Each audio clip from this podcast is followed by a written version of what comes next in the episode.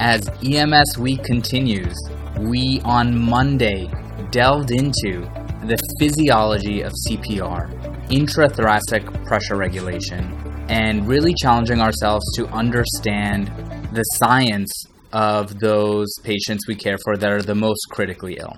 On Tuesday, with our good friends at Laerdal Medical, we launched into the resuscitation workshop understanding the performance psychology behind teams, the difference between good leadership and good followership, how to bring out the best in folks to optimize your patient outcomes. And lo and behold, it is already Wednesday of EMS Week 2016, and we have no other than Mike Lauria lecturing to us today on a topic that is very interesting and certainly requires more exploration. Equanimity, Puni, and parachuting, evolving concepts in optimizing resuscitation performance. And I had the pleasure of listening to Mike deliver this talk at CCTMC 2016. That is the Critical Care Transport Medicine Conference that went on this past month in Charlotte, North Carolina, and it was an absolute pleasure. And we do, in fact, have several additional podcasts that will be brought to you from that conference. But a little bit more about Mike. As I mentioned, he barely requires an introduction amongst the pre hospital foam community. He is currently deep in his second year of medical school, winding it down, preparing for his step one board exam. And we know him from many places. Of course, he was a PJ in the military, um, certainly operating in the most austere environment as a rescue paramedic.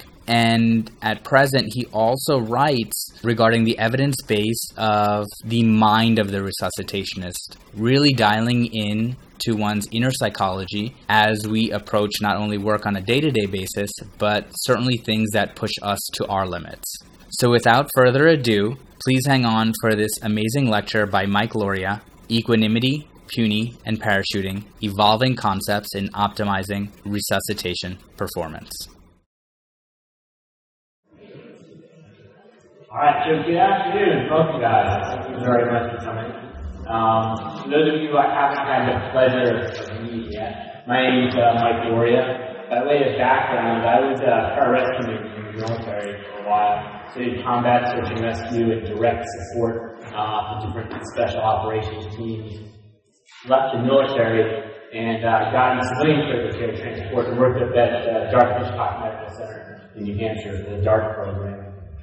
And uh, of course, I'm a glutton for punishment. So uh, I got a crazy idea a little while ago and decided to go back to medical school. So I'm in school full time right now and, uh, working for diem still flying, really just keeps me sane. So um, I'm a huge advocate of free open access medical education. I think it's a fantastic thing for our community. So I encourage you guys to get out your phones and iPads and computers and go ahead and tweet, text, post, whatever, and uh, get this information out there and give me feedback. I love to hear what you guys think. I have no conflict of interest at this point, but as a second year medical student, I will shamelessly promote anything for money, food, or beer. If you got any opportunities, go ahead, let me know. What this talk is about is psychological skills. I think it's kind of interesting. I'm actually like a physiology super geek, but recently I've become really kind of interested in like how our minds work, how they process things, and how we operate under stress. And this talk is about how I can really train people, teach people different skills to improve their ability to resuscitate patients in the field. Make better clinical decisions, recall people's information, and execute skills, basic skills, relatively quickly and efficiently. It's kind of important. Really, I want you guys to walk out here with three things. First, how other organizations, how other specialties have approached this issue of, of getting their personnel to function and poise under pressure. Two, why that's important, the negative effects of stress. And three, what I call performance enhancing psychological skills. I'm going to give you a handful of tools that you can leave here with and go home and apply on your next shift. Alright. So we'll wind the talk back to 2005. So I'm finishing up my undergrad, and uh, I did what any level-headed biochemistry major would do. Is I decided to heck with my degree and I'm going to in the military. Really not good, right? Well, uh, it actually worked out pretty well. So I got into the pararescue program, made it through selection, and the rest the training was started out like 72 guys, and there were six of us that finished up. And uh, from there, we went out to our individual units and got picked out to all these different special operations. And it was, it was amazing. It was, it was uh, truly the greatest honor of my life to work with some of these guys. Some of the greatest operational personnel uh, on the face of the planet. And it was kind of cool. And actually, the, the enduring lesson that I learned from these guys was how they managed to perform in uh, these incredible circumstances. In some of the most dangerous environments you could possibly imagine, some of the most hazardous places on earth, these guys were able to maintain cool calm stay collected when, when everything was going on. The mission was going sideways. When literally the, the fog of war was starting to envelop them. These guys were unbelievable. They were able to stay calm. They were able to stay focused. They were able to see this crystal clear path to successfully completing the mission. And that was really, really profound.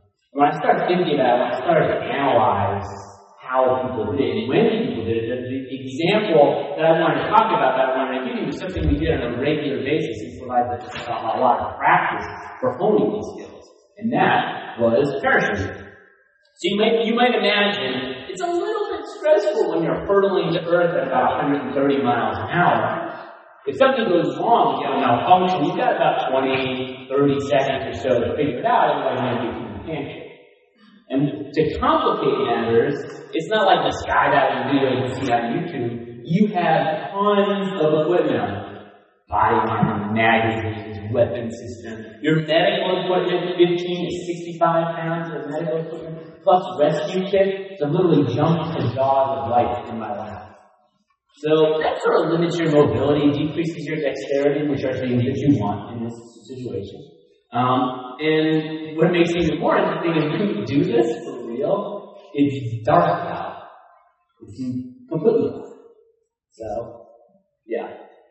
It's a little bit challenging. So you can just imagine yourself on the edge of this ramp, looking down at 11,000 feet of planet. It's a little bit anxiety provoking. Your heart rate's up there. Did anybody else's heart rate go up when they were showing that video in the last uh, lecture when Sullenberger took off? And he's like, I don't really know. My heart rate went up just, just listening to that recording. But you've got to perform because you know Sullenberger had 155 people in that. In our case, we're standing on the ramp, and somewhere down in that darkness is someone who really needs help. And you got to it. So his performance really matters. When I started to talk to people about this, what I realized was they had all these little mind games and tricks to kind of keep themselves calm. You know, they didn't really read the psychology literature about this. They just sort of developed their own little tricks over time to sort of keep themselves, keep themselves nice and calm and focused. And everybody had their own little different tricks. I mean, uh, some people would say mantras, some people would say prayers, um, some people would have different behaviors or like routines. Have anybody like that at your program has like a routine or something they do before they get on your aircraft? I would actually take the pararescue food to myself. So I would, I would stand there for a couple seconds and I'd say it in my head. It's my duty as a pararescue to save life you need to. I'll be prepared at all times to perform my assigned duties quickly and efficiently, placing these duties before my personal desires and comforts. These things I do that others may. And that calmed me down. It brought me focus. It reminded me why I was there and what I was doing, and it helped me get the mission. So later on, when I started actually doing at some researching it, what I found fascinating was that other guys had kind of figured this out long before us, and in a very academic way, had explored this. Very rigorous. Guys like this. So this is Abid Sendi Puri.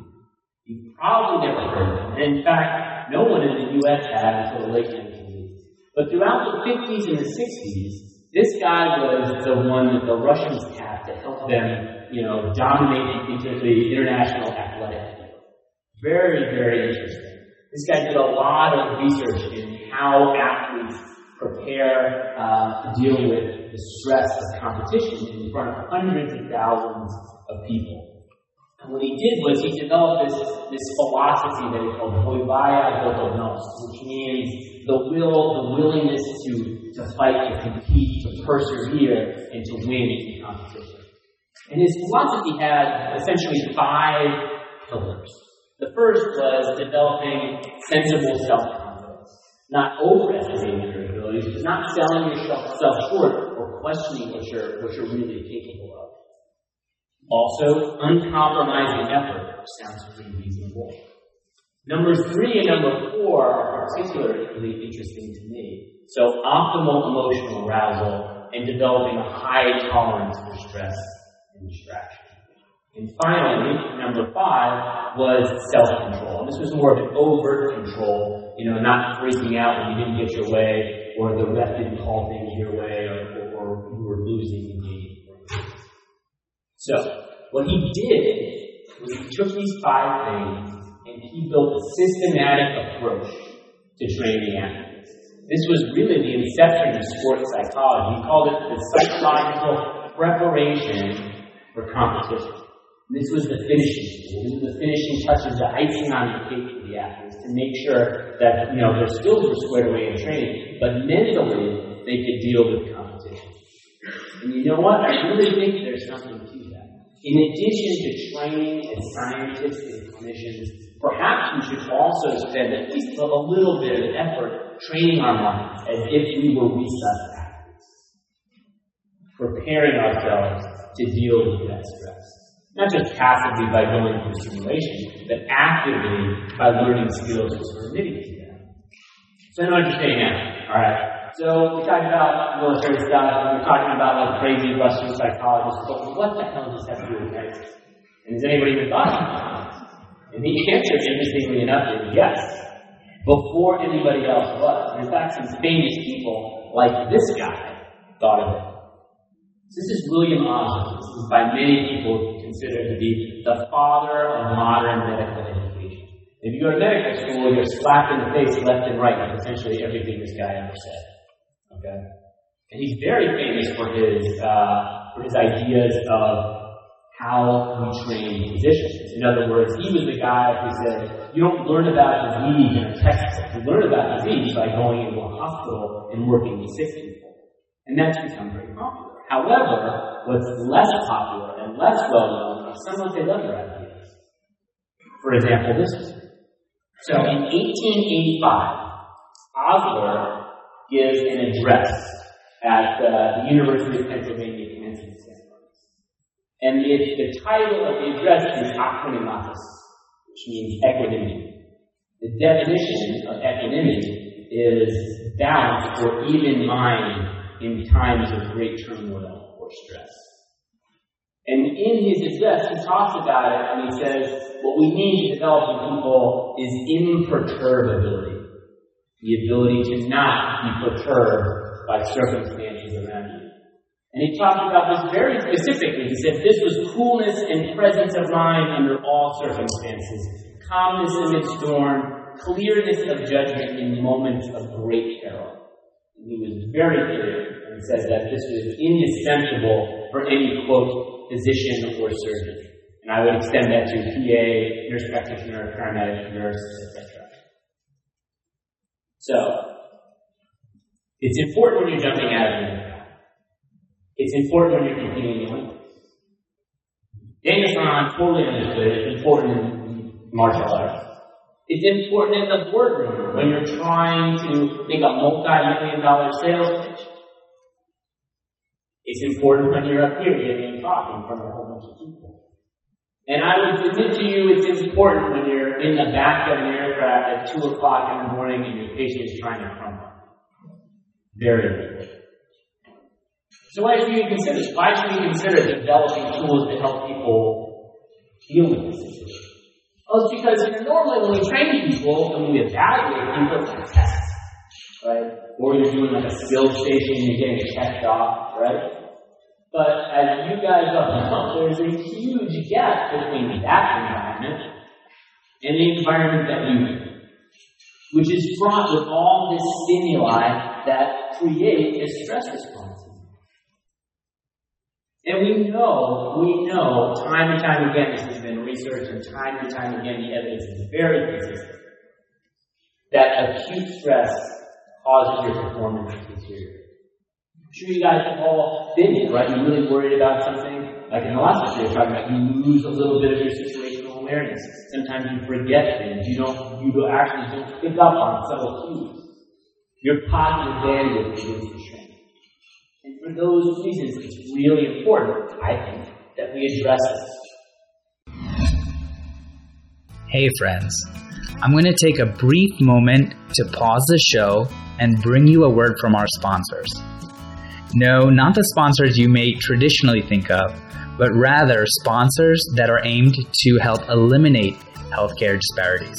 This is a very special project I'd like to announce during EMS week for folks to trial. It comes at absolutely no cost and is ultimately designed to optimize your training experience and help translate into improved outcomes within your community in relation to out of hospital cardiac arrest. Recently, a group of colleagues of mine and I had the pleasure of coming together and reviewing the science and literature on feedback in CPR, and the data pretty much speaks for itself. Dr. Bo- Bobrow, the state EMS medical director of Arizona, has done tremendous work on this, and we now know that all the major defibrillator companies come with some sort of active CPR feedback. Nevertheless, we are acutely aware that once you know a single EMS system, you know a single EMS system, and budgetary constraints are real world problems and challenges. Not everyone can afford the defibrillator component to their device. So, what have we done is designed a watch app for the Apple Watch called Perfect CPR. Now, we should be very important to state this is designed for training purposes only, but nevertheless, once a provider opens up the app using the accelerometer and gyrometer built into the Apple Watch, you will be able to get direct feedback on your rate, depth of compression, as well as recoil. So please check this app out. It is available at $0 and 0 cents in the Apple Watch iTunes Store and it's called Perfect CPR. Please also find us and follow us on Twitter at Perfect CPR. Again, we're beta testing for this. Very excited to launch during EMS week at a cost of $0 and 0 cents and would love your feedback. We can all do a part to help improve the health disparities within our country, and feedback is definitely a requisite component to that. Check us out. So one of the, one of the most popular uh, perturbations of this research was by a guy named Dave Grossman. So Grossman was actually an Army Ranger psychologist. And along with some of his colleagues, Bruce Siddle and Mike Asken, did a ton of research on how stress affects performance. And not surprisingly, what they found in the 90s and early 2000s matched up against some of the landmark work that was done many years earlier by guys like Kirsten And that a little bit of stress is probably good. You get a little bit excited, the heart rate comes up a little bit, and your performance. And once you, once you get beyond it, you add additional stress, everything starts to deteriorate. You start to lose fine motor control. Your cognitive bandwidth begins to shrink. You start to forget things. Eventually you get to the point, that they refer to in zone black, all the way on the right side of the diagram here, where you're pulled up in a fetal position peeing and pooping yourself, which is really suboptimal for what we do. Um, but, but, what was most interesting about the research that they did at this point in time was they were able to show that this, this peak level of performance, you could actually extend it. By teaching people different psychological skills and slowly exposing them to increasing levels of stress, what you could do was you can extend that peak performance. You can allow them to be in the zone performing at their very best under greater levels of stress, which is really interesting.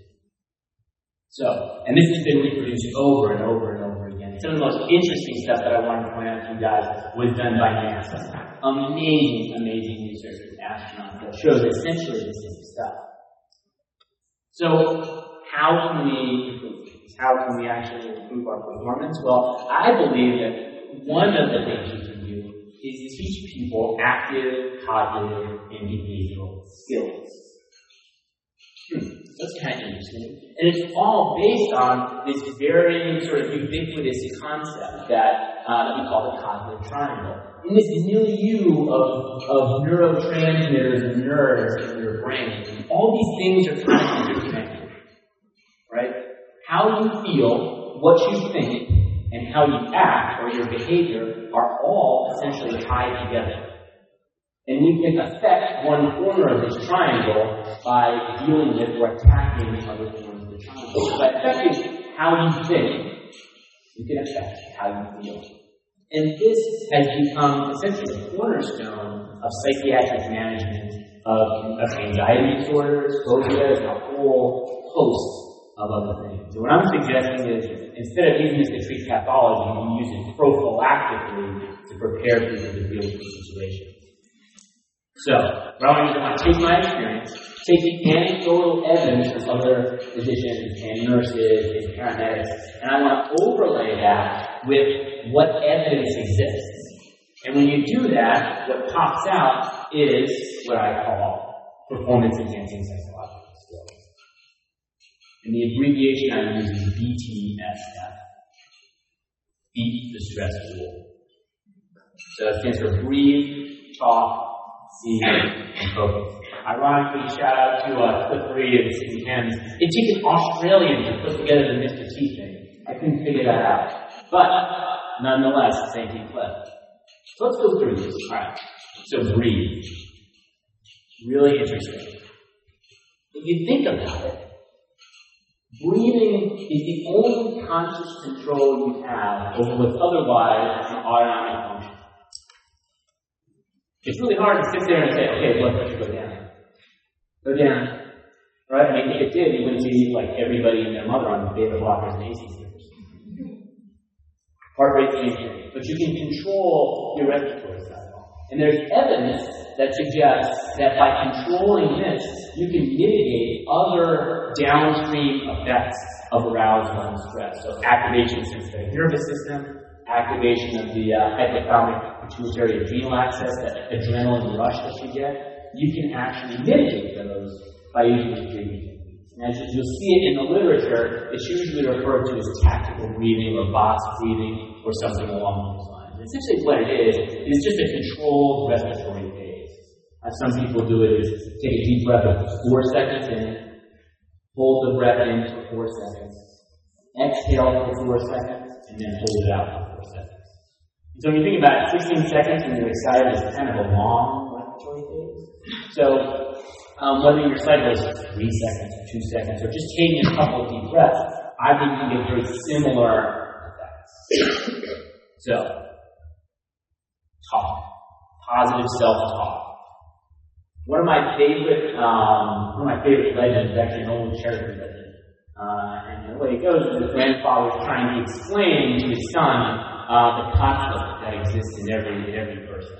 And he says this conflict, a beautiful analogy, is essentially two wolves always fighting inside each person. And one wolf is hatred and fear and uh, anxiety and jealousy, all the bad things. And the other wolf represents all the good things, happiness, joy, peace. And he goes on and on. Eventually, the grandson asks him, he says, So, how do you know which wolf wins? The grandfather looks at him and he says, The wolf that wins is the wolf that you feed. I think there's some truth in that.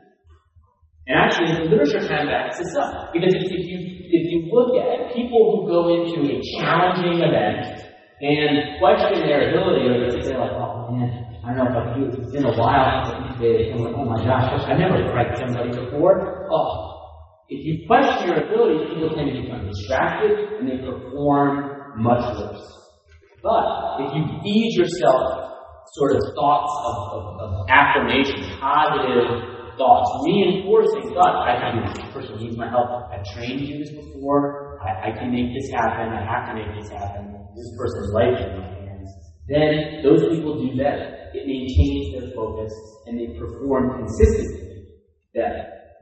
So by doing this, by feeding yourself these positive words, I know it sounds a little bit silly. I thought it was completely ridiculous. I thought it sounded way too little engine that could. But it really bears out in research. By telling yourself this stuff, what's otherwise impossible might be possible. And what you're otherwise unable to do, suddenly you can you can actually knock it out. You and your, your, your well-trained team. Right? Last group, or almost. C, S. Right? Visualize. Ever seen like watch the Olympics and seen uh, like a swimmer on the starting block or a diver or uh, someone uh, you know playing golf in the Masters? Ever watch someone actually sort of close their eyes and sort of uh, go through the motions of what they're about to do? It's actually really, really powerful. So what I'm suggesting is, like when you're going to set up to do an airway, you're getting all the equipment in your mind, use this powerful simulator that sits between your ears to actually run you through the steps of the intubation. Walk yourself through those steps. Because, as it turns out, when you run through it in your brain, it's essentially like giving yourself a practice run. If you look at fMRI scans of people who are actually thinking about an activity, very, uh, very vividly walking themselves through the activity in their head, and compare it to people who are actually doing the activity, what? Essentially the same parts of the brain light up.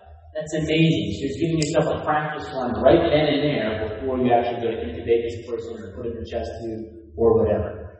So, what's more interesting is just recently, this past year, uh, Chris Hicks and uh, and their team actually looked at, they did a randomized control trial. They took surgical residents, and anesthesia residents, and emergency medicine residents in Toronto. They taught them all essentially, you know, trauma life support, ATLS support. And then what they they randomly assigned those residents to two groups. One group got about half 20 minutes, 30 minutes of uh, CRM training, teamwork training, and review of trauma resuscitation. The other group was told to just sit there, close your eyes, and quietly rehearse in your mind how it's going to look when the patient comes through the door, how it's going to look when they transfer the patient over to their cot. What you're supposed to do based upon your position where you end up around the patient. And guess what? Surprisingly to a lot of people, the group that just did the mental practice consistently performed better, significantly. So that was kind of cool. Granted, small, single center trial, but uh, not definitive, but I think it showed substantial promise and at least uh, raised uh, some interest in this area. And finally, focus. So focus is about using trigger words. Using a trigger word to transition you from this, this, this period of sort of preparation, of getting all your equipment together, to actually executing tasks. And that's important. Because this trigger, the, the trigger word, what that word does is it brings all of your mind's attention to bear on what you're doing. And as we just learned in the last lecture, your attention, the capacity of your attention span is really important. People who are distracted and not quite as focused on the task at hand, whether that be reviewing a patient chart, evaluating the patient, or actually performing a skill, people who are distracted perform consistently worse. The people who are able to focus and maintain that focus perform better.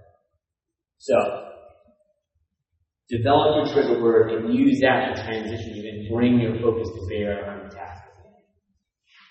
So ETS, heat distress view. There are some caveats and limitations that I want to mention. This has to be individualized. Okay? Uh, what stresses me out may not stress you out. I do a lot of neonates. You may be a neonatal transport specialist. So you have to you have to figure out what triggers you, and you have to come up with your own positive self-talk, your own trigger word, whatever resonates with you. You still have to perform the technical skills. You still have do all of the training, absolutely. I'm not saying you have to do that. I'm not suggesting we sit around and sing Michael Roy Blow Shore and imagine things in our head and then go out and then treat patients. Not saying that. All that other stuff is absolutely requisite. It has to be incorporated in practice. I use the term psychological skills for a reason. It's like any other skill airway skills, vascular access skills. You have to practice this stuff. You can't just expect to pull it out of your pocket in six months and hope it bails you out. It has to be incorporated into your practice regularly. And ultimately, when it becomes, you know, like an Olympic athlete, when it's just habit. As soon as you open back door that ambulance, you're like, whoa, this is not going to be easy. This is go here. This is going to be. Um, you automatically sort of start taking a deep breath and fall into using BTSS skills. And it hasn't been researched yet, at least this whole component. There's a lot of evidence to support all those pieces, which is why I'm drawing them together. But all four of them together, seeing, you know, randomized controlled fashion, if that will improve performance, hasn't been done yet. We're working on it. Actually, Chris Hicks uh, at uh, St. Mike's Hospital in Toronto, Canada, is right now setting up uh, a randomized controlled trial to see if this will And stress inoculation, I want to point out, is not just about stressing people out. It fundamentally incorporates these psychological skills. In other words, what we do is we teach people about stress response. We do a deep dive on the physiology of stress. Then we teach them, we go over BTSS stuff, and we teach them to develop their own skills. And they develop them practicing on, on mannequins and individual skills like intubation, and chest and then we begin to slowly ramp it up in simulation, adding more and more stress, giving them the opportunity to practice these psychological skills. So I'm sure some of you still aren't sold, right? You're like, is this really worth it? Is this really worth our time? We're not killing people left and right. We want to blame the legal laryngoscopes and frightening people. That's what we want to practice. That's what we got to do. Okay, fair enough. And you might even add and say, well, this is really like a, a 1% thing. It's very, I mean, the number of patients that really carry the rest that we deal with are, that's probably kind of rare. 10%, 5% of our patient load. I'll give you even less. Say it's 1% or less. That's still good In fact, about a year and a half ago, I gave a talk entitled Why 1% Matters. And what we did was we looked at natural systems, including human physiology, and it's very interesting because at the extremes of those natural systems, like when you're in Olympic competition, or like when you're at the edge of your compensatory capability when you're in little things can make a big difference. And if we really, really, really want to provide superior pre-hospital care, if we want to be excellent, I say all those little things count. Up to and including using psychological skills. And I'll leave you with this last thought. If you take all the RCTs and the p-values and the confidence intervals, and you step all that to the side, what it comes down to at the end of the day is that realistic patient in front of you, right? And that might only be an of one. But I bet you that's a really important one to some people, like the person who's under stress or their family. Someone's son, daughter, sister, brother, wife, husband, right? And when we have these patients that are really, really critically ill or injured, I think we owe it to them to be at our very best. Our technical skills, our mental skills, our psychological skills, everything needs to be brought to bear. Because sometimes every little bit helps and every little bit counts. So, if you guys really like this stuff, uh, please take uh, BTSS home, try it out, see what works, let me know. If you like this human factor stuff, go to Intuit and check it out. we put up a post about, putting up a post at this point, you know, every month or two as my academic schedule allows, and, uh, and let me know what you think. If you guys think that I'm totally blowing smoke, go ahead, uh, check out this QR code. This will take you to uh, the list of references, 50 some odd references. That's the evidence to support what I'm suggesting here today. And if you don't have a QR code reader, just go ahead and email me uh, or tweet at me or whatever. And I'm happy to send you all the references, all the slides, everything I've got. Thank you guys very much for coming.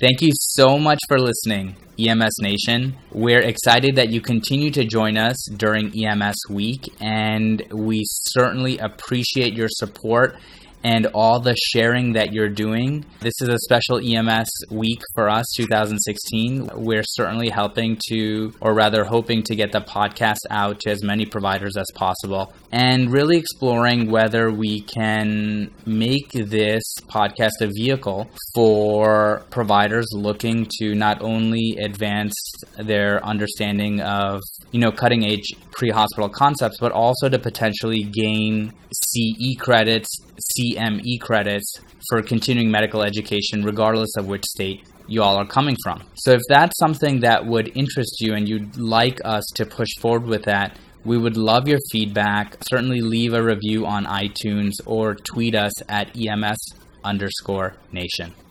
EMS Nation, thank you so much for listening to the podcast and thank you so much for dedicating yourself on a daily basis to go out there and provide incredibly high quality pre hospital care and to committing to be on a path of both personal improvement as well as systems based performance enhancement. Now, we'd like to remind you we could really use your support. If you happen to have an Apple Watch, we'd love it for you to download the Perfect CPR app and use it during training and let us know what feedback you have. At present, it's designed to give audio as well as haptic feedback during training cardiac arrest scenarios. And our hope is this can help improve outcomes both in the community and on a systems wide basis to help decrease the disparity in outcomes in out of hospital cardiac arrest. Please tune in for the next episode of EMS Nation during EMS Week. This is Faizan Arshad wishing everyone a safe tour.